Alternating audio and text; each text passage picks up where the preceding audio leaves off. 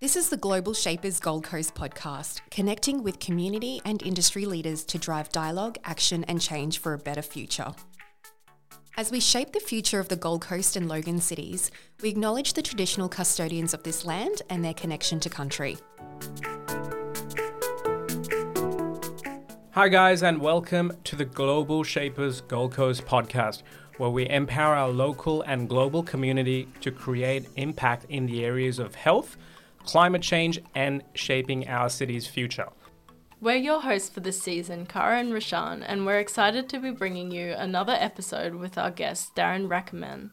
Darren is the head of Middle Learning Community at Hillcrest Christian College and a passionate educator who strives to find engaging ways to use technology to drive student learning in the 21st century.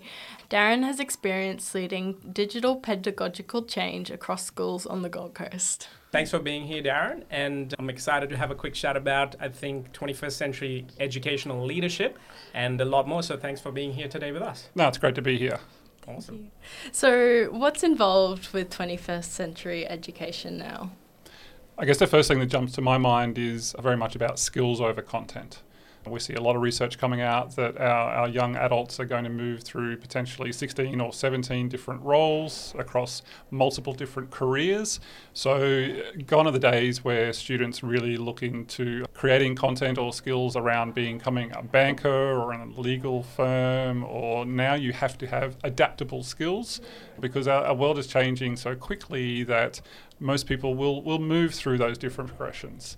So that the old school model of, of producing that, that factory sort of model where every single student is coming out to do something similar, that's really, really changed. And, and, and students need to be adaptable. They need, need to be able to get into different roles and, and learn on the job.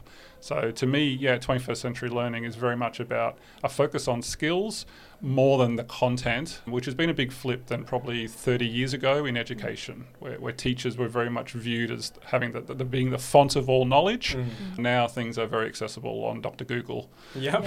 and I think that's what changed education and, and the classroom and the way we learn and think and this is one of my favorite topics. So what do you think in your opinion takes what it takes to be a 21st century teacher yeah, probably a PhD in emotional intelligence uh, really helps. A social working background. Yeah, teaching has really changed. In I think I'm in my 25th year, mm. and when I reflect back now to what teaching was 25 years ago, it was so completely different. Yeah. You were a content expert. There weren't the social issues that you were working with on a daily basis. Yeah. Um, now, mental and well-being, uh, physical well-being, they're at the paramount of what you're now dealing with, with as a teacher on a day-to-day basis. Mm. So 21st century teaching looks so completely different, and it's now very much about developing the whole child. Moving away from the idea of being an IQ incubator, but worrying about the EQ of the students in front of you and, and the well being, that, that whole development of the child and developing those skills, as I said earlier, mm. to be really successful. Yep. So, yeah, teaching has changed dramatically mm. in my 25 years. Absolutely. And it would be incredibly beneficial for the kids as well to to learn more about emotional intelligence and, and really both on a peer to peer level and, and also between teacher and student. Yeah, it's very much at the forefront of what mm. schools are now doing. Um, many, many schools are advertising for culture and well-being roles. Yeah, we have a head of culture and well-being at our college. We have individual lessons where we're developing EQ skills in our students. So it's very much at the forefront of what schools are now doing. And your college is a really good example. So, what does a new age school look like? And are there any particular structures or ways of facilitating learning that we're tra- transitioning away from in these new schools? Yeah, I think the first one is the physical setup of a school. Again, the physical setup has changed so dramatically in, in the last 20 or 30 years. I call it the bells and cells model of the past, where every room was individual. You walked in and sat in rows, teacher was at the front, you did not speak, you just listened for an hour. That's gone. Now schools are very, very flexible. You think about a Google or a Microsoft Office. Mm. Uh, in fact, we've had people from business walk through our college and say, wow, you've actually even gone further ahead than what our offices now Yeah. look like. so it's all about flexibility, glass sliding walls everywhere. Very rarely do you see a standalone room, Yeah. um, but rooms that can be opened up, indoor, outdoor, taking you know all that natural light and fresh air and those sorts of things are really thought about now when, when you're designing a space. So flexibility is key, and gone are those sort of standalone learning silos that were really prevalent probably 40, 50 years ago. And I think it'll be very interesting to see probably having students getting them to work individually if they want to or in group collaboration and then in a classroom setting or all of a sudden zooming with someone else on the other side of the world. So all of that is now the classroom, I guess. So mm. yeah, that flexibility is very important. Yeah. How do you think technology has played a role in this and do you think the students are receptive to that? To me, the students are, don't even think about being receptive. It is just part of their life. Natural, Yeah. yeah. You see babies with an iPad in front of them now. Yep. So it's just scary. part of what they grow up with. So it's not about them being receptive. It is just a normal tool that they interact with. You know, the, the age of young young children these days touch anything that's glass and they expect Yeah. it to interact with them. Yeah. Oh, wow. You know, so the world's really changed from that point of view. Yeah. So students expect to be working with technology. Mm. Yeah, again, I remember teaching with chalk, and, and an innovation 25 years ago was creating something that would hold the chalk so you didn't get so much chalk on your clothes. Yeah. Uh, that's how much today has changed. You're Yeah. talking about zooming with somebody on the other side of the world. Yeah. So it's chalk and cheese um, Yeah. from what's being developed over the next 25, and, and in the next 25 to come, I'm sure it'll be tenfold the changes that we see in education. It's Yeah. really interesting. That just reminded me when you said anyone touching glass, you uh, you know expect some sort of interactivity. There was a YouTube video of this. I think it was a four-year-old or five-year-old expecting her mom and dad's car to actually just open when you tell it to open. Yeah. So it was really Yeah. interesting. We're just watching that and confused that you have to go and press a button or Yeah, you, you walk up to your Tesla now and you don't even unlock it. It unlocks because it picks up your phone. yeah. You Yeah. don't even turn it on and off. So yeah, that, that generation Alpha or Generation Glass, um, is Absolutely. what they're calling uh, Yeah. young young kids of today. Yeah. They're growing up in a very different world. Yeah, and I had an extra question just along those lines. So, what was the impetus for the college itself to really get on board with this new way of learning and, and really invest in the infrastructure for that? I guess our college, under the leadership of Jeff Davis, has very much had a future focus and, and trying to make it absolutely the forefront of everything that we do, creating our students to be ready for the future. Mm. And so, yeah, when, when, Jeff moved to Hillcrest Christian College six or seven years ago, there was a, a, a lot of drive around technology being a, a seamless part of the experience and a, and a move to changing the traditional models of what the classroom looked like. Uh, I've been very lucky to open a middle learning community this year where 500 students learn in what was a car park. Wow. Um, if you imagine a big open Myer centre, that sort of a car park has now been closed in and created these beautiful, large, open, flexible spaces. Mm. And 500 students learn on two levels of a car park. Wow. So things are really, really different now, and schools look different. Mm. And, and technology is just a seamless part of that. Um, a lot of people talk about technology being invisible, but I, I don't necessarily agree with that. I think it just needs to be a seamless part of the process. I think technology should be a visible part Mm. of it, but just a seamless part of that learning experience. Yeah. Yeah.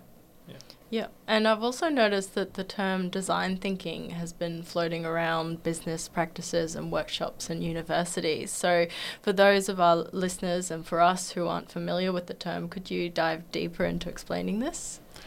Yeah, I mean, many, many schools are now working with a design thinking philosophy of how to attack problems within the classroom. And I guess the, the bit that I really like is that it starts from empathy, putting yourself in the shoes of the, the people you're trying to uh, solve that problem for.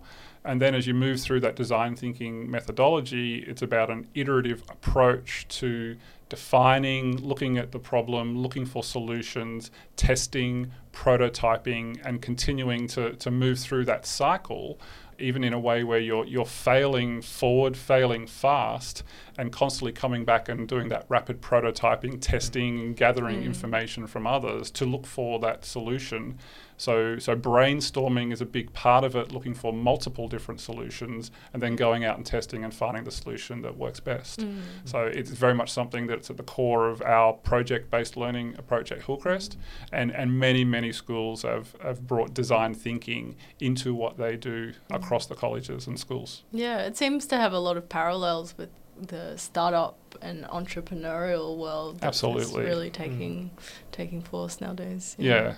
Mm. This is obviously music to my ears, given the my day job. If, Yeah. you, if you think about it, but design thinking is known as you know another methodology or, or an evidence-based pro, uh, approach for innovation. So how do you actually facilitate innovation in the classroom? Because how do you measure something like that as a teacher? You know, working with criteria, syllabus, content. I feel like that's like the biggest challenge. How do you do something like that? You need to really talk about having a mindset around the fact that you you are not going to measure everything as you just said Mm. against a criteria Mm. because some of the skill development can't be measured against a set um, criteria. Mm. So a lot of this is about looking at ways of developing EQ and, and what are those measures. A lot of that research is going on at the moment. So yeah, it's, it's not necessarily that everything has to be put against a criteria. Mm. Um, but as we grow our students, we need to be, as I said earlier, not just looking at that IQ incubation part, Mm. but also developing their, their real world skills. And, and schools are looking at different 21st century frameworks to underpin that. Mhm. We use a framework known as the Secret Skills, Mhm. which was discovered or introduced by a gentleman named Dan Buckley from Cambridge University. Mhm. And, and that's a, a 21st century framework that, that has ladders that students see in very simple student language how to improve at managing risk or Mm. becoming a team worker or an Progressively, effective. yeah. Awesome. So, so lots of schools are now looking at what are the frameworks that can underpin what's happening in the classroom Mm. to, to continue to develop and look at bringing in those different practices. But I think you have to have the right mindset around having an innovation mindset as a lens across everything that you do.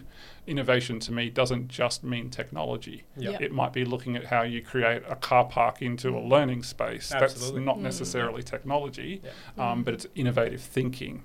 And So- sometimes being able to see something that's not there, visualize that, and then being able to actually work through that problem solving process to achieve something. That's awesome. Yeah, exactly. Yeah, yeah, and I suppose in, in to foster that sort of innovation mindset in in young people is really important, but it also would be quite difficult because you're really moving away from mm. you know more typical ways of learning. So, what are some you know non-conventional ways of learning that you see in the classroom?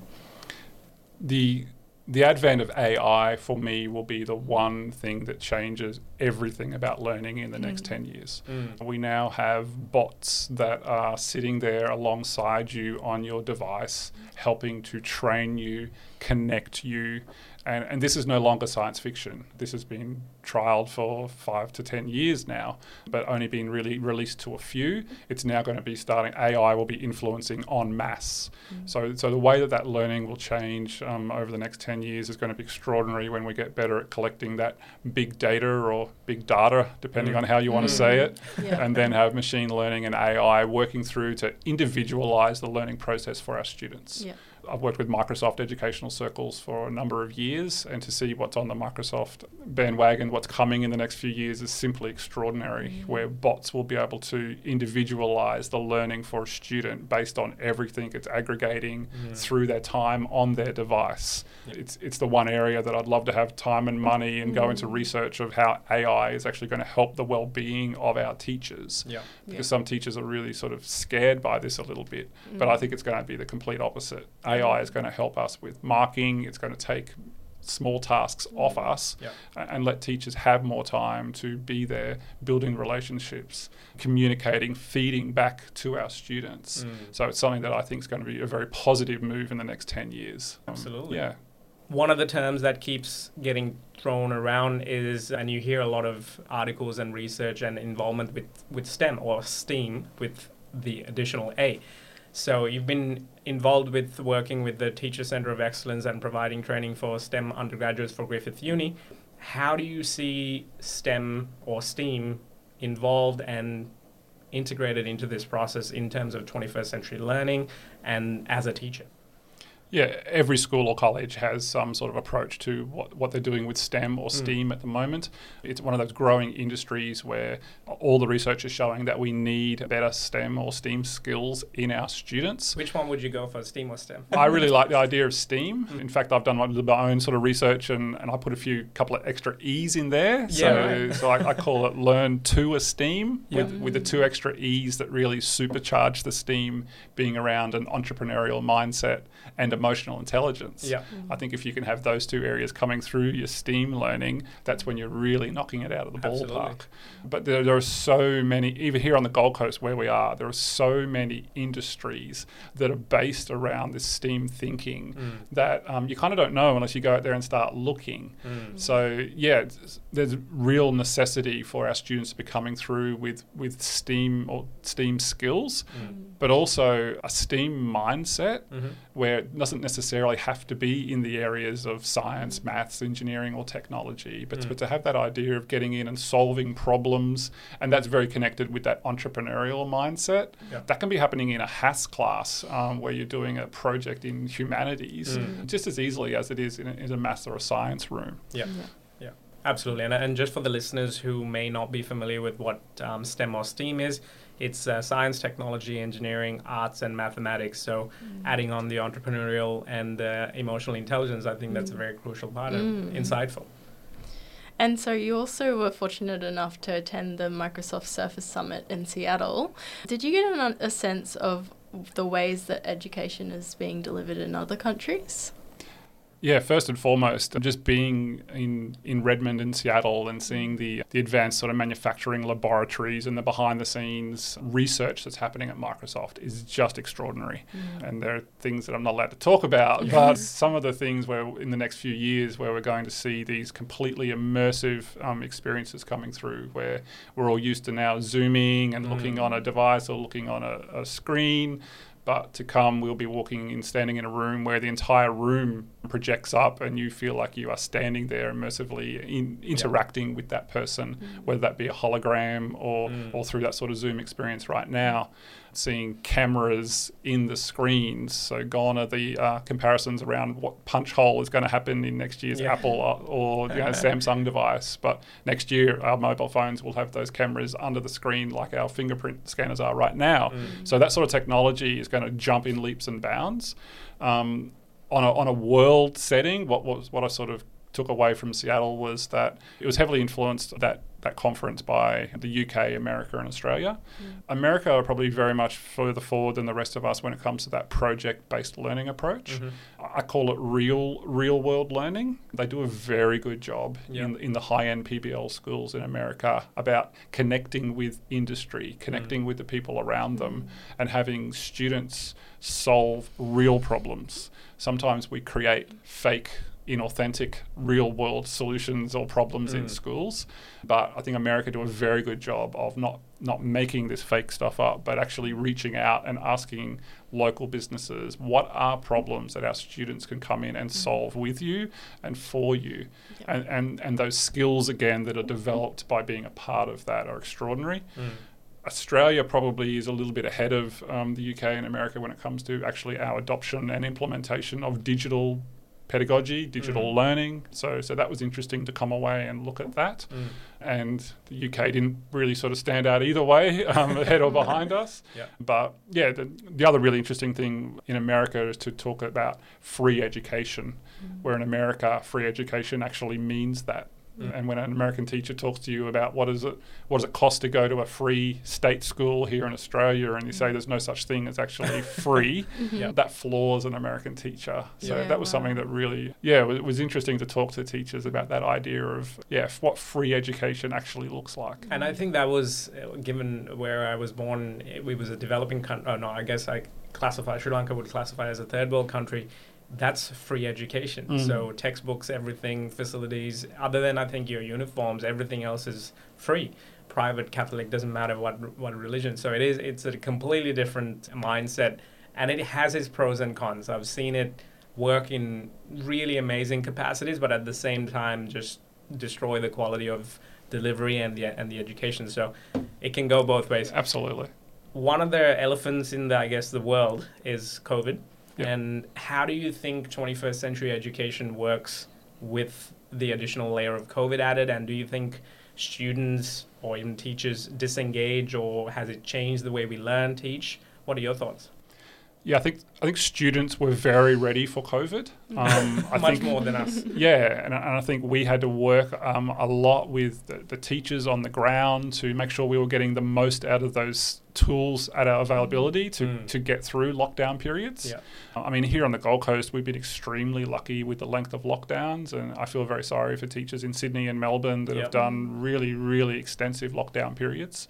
But the students, I think, were really, really ready for that and, and did quite well. Mm. It was more about training and working with teachers on the ground, and it was it was kind of this really incredible push forward in the use of digital tools Mm. by staff, by teachers on the ground, Mm. because there was a real reason that it had to happen. Mm. So there was an incredible amount of improvement in, in the use of digital tools by teachers. It was actually a really great accomplishment to see the amount of growth that happened by teachers on the ground because it wasn't there wasn't a choice. Mm. It, it actually had to happen. Force change. Yeah. It was Yep. forced change, Yeah. and and now I think the the use of digital technology is seeing the positive side of that now because we've just come out of this sort of eighteen months where we're, Yeah. we're all learning how to use this the best we can. Mm. Yeah. Some schools obviously did it better than others, and, Mhm. and those very, very lucky schools that have one to one programs where every single child has a device Mm. have worked through that you know, more easily than other schools that didn't have the technology.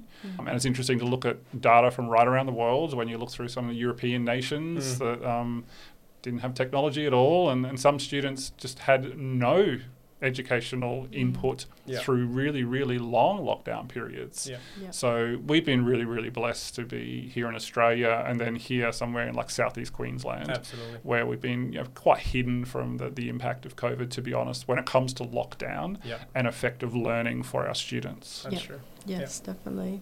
And we've we've touched on it already, but there's something very special about this generation where they are so in tune with technology and, Mm. and are really adopting things quite quickly. So are there any trends that you're noticing in students' interests and ideas about the future? And for example, have are you seeing new career paths or new ideas about their futures emerging that you wouldn't have seen five years ago? I think our, our students of today are really, really connected with social issues. Mm. sustainability and they're, they're really really interested in climate change and, and their future on, on this globe that we that we live on so when it comes to careers they're probably now not necessarily honing in on specific careers but they're, they're very interested in social topics and I guess that's getting back to design thinking that can Mm. be such a nice platform to use because you could be looking at social change issues through that design thinking lens Absolutely. so yeah, our students of today very interested in leadership around sustainability issues that are big issues. They want to look outside the four walls of their own school. Mm. Um, so schools here on the students on the Gold Coast, they are really interested in, in topics at hand here at the coast, Mm. um, but then on a broader level around the world as well. So that's probably been the biggest change. Little social activists Yeah. within our schools. Yeah. Everyone has an opinion now, and I think it's very easily accessible to understand information and understand what's going on in the world. Mm. And you can, f- all you need to do is just go on your phone or, or Yeah. open your laptop, or sometimes the notifications are tailored to us now. Within, you mentioned Gold Coast and being very lucky within the actual context we're in geographically. What are your thoughts on the city of Gold Coast having been here for you know 20 plus years? in terms of innovation, in terms of education, how do you think the city's doing and in terms of preparing the, for the future of education? Yeah, I think this is a fantastic region to be an educator in. Mm. particularly if you look outside the walls of education. There's a really strong entrepreneurial ecosystem here on the Mm. Gold Coast, really little sort of mini Silicon Valley type sort of sphere vibe. Mm. People collaborate really, really well here on the Gold Coast. Mhm. And, and I guess a, a piece of advice for, for people in schools would be to reach out because I've never met anyone in any sort of local business or startup that hasn't been willing to actually give back, come in, talk at a school, mentor some students. So yeah, I felt very very lucky to be here, where where that sort of that entrepreneurial ecosystem is one that is really really willing to to work and support education. Mm-hmm. So I see a much stronger link between education and business that's mm-hmm. developed through my time here on the Gold Coast. The local council is very very supportive as well. Mm-hmm. I mean, Glenn mm. Tozer is our local councillor, and he's very much of a STEM thinker, but he'll come in and is always willing to give time and effort. I've had people in business say, we just wish sometimes the schools would make the time to meet with us and reach yeah, out because we will give back. Yeah. yeah. So yeah, I, I, guess if I could give any advice, it would be mm. to make sure you are looking at what's in your local neighbourhood, what mm. businesses, what startups um, are nearby, and, and, reach out because mm. people generally, in my experience, have been very, very forward in, in mm. giving their time and supporting. Yeah. yeah. and I think that's just the quick email or a phone call. It Absolutely. doesn't take a lot of time. So. Yeah, yeah. or just giving the time when in your holiday break to actually make time to go and have a two-hour lunch with somebody. True. They really, really appreciate that, and, and then that'll turn around and come back tenfold mm. for you on your site. Absolutely. Yep. Yep, and as you know, the Global Shapers Gold Coast Hub is here too, and one of our other projects that we run is a bi monthly ecology camp. And we're really hoping that one day young leaders from across all the schools here on the Gold Coast can join and have dialogues on ecological sustainability and leadership. And so, as someone who interacts with young students on a daily basis, do you have any advice for us to utilize some of these new learning techniques?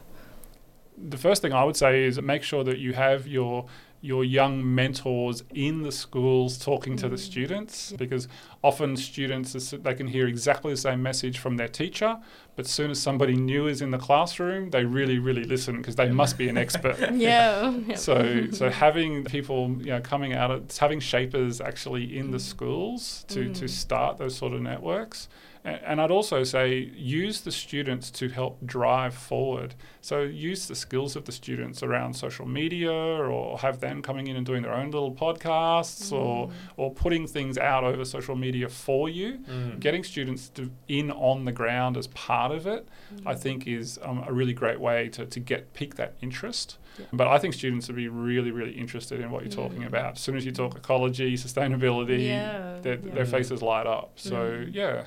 Mm-hmm. Awesome. And look, and this is something that we ask all our uh, guests here is uh, brain food. And given mm-hmm. that this is education uh, around the educational topic, I think it's very suitable. What's one or let's say your top three books that you will recommend for the listeners? I'm actually not a huge paper book reader. That's okay. Um, I'm going through a series of works from Brene Brown at the moment mm. with, with, my leaders at school. I'm probably more of a, a, LinkedIn consumer. I like to sort of look at that short, sharp bits from everywhere. Yeah. So, but from maybe like a podcast point of view, uh, Game Changers, yep. there's incredible amount of variety within those sort of the series that Adriana has done now, six or seven different series across Game Changers. Yeah. So that's a great podcast to follow. Absolutely. But yeah, I sort of switch between Twitter and LinkedIn as sort of places to go and find stimulus. Mm. And but at the moment, I'm really sort of just yeah, back on LinkedIn again, just yep. reading through and seeing what people are sharing. Mm. I like that sort of five to 10 minute read of something. Mm. I mean, I can spend an hour just going through lots of variety of, of, of what LinkedIn's sort of throwing up on my feed. Mm. Yeah. Yeah. And I guess that's a new way of feeding our brains with the, the latest knowledge because it's quick and readily available. So that's, that's yeah. a good one. Yeah. Thank you. Yeah. Well, thank you so much for being here today with us, Darren. It's um, amazing to hear a bit more about your experience in educational leadership and also your thoughts and vision for the future of education on the Gold Coast. You're welcome, and thanks for having me. Absolutely. And thank you so much for the listeners for tuning into the Global Shapers Gold Coast, the power of youth action. So until our next episode, this is Roshan and Kara. We'll see you guys later. See you next time. Bye. This podcast wouldn't be possible without the support from the City of Gold Coast and Laurie Minto, Global Shapers Gold Coast Mentor and Director of Operations for Tomra Collection Solutions Australia for funding as well as the podcast support that they provide for us. We would like to thank the Cohort Innovation Space for providing this amazing recording studio as well as all the equipment alongside that.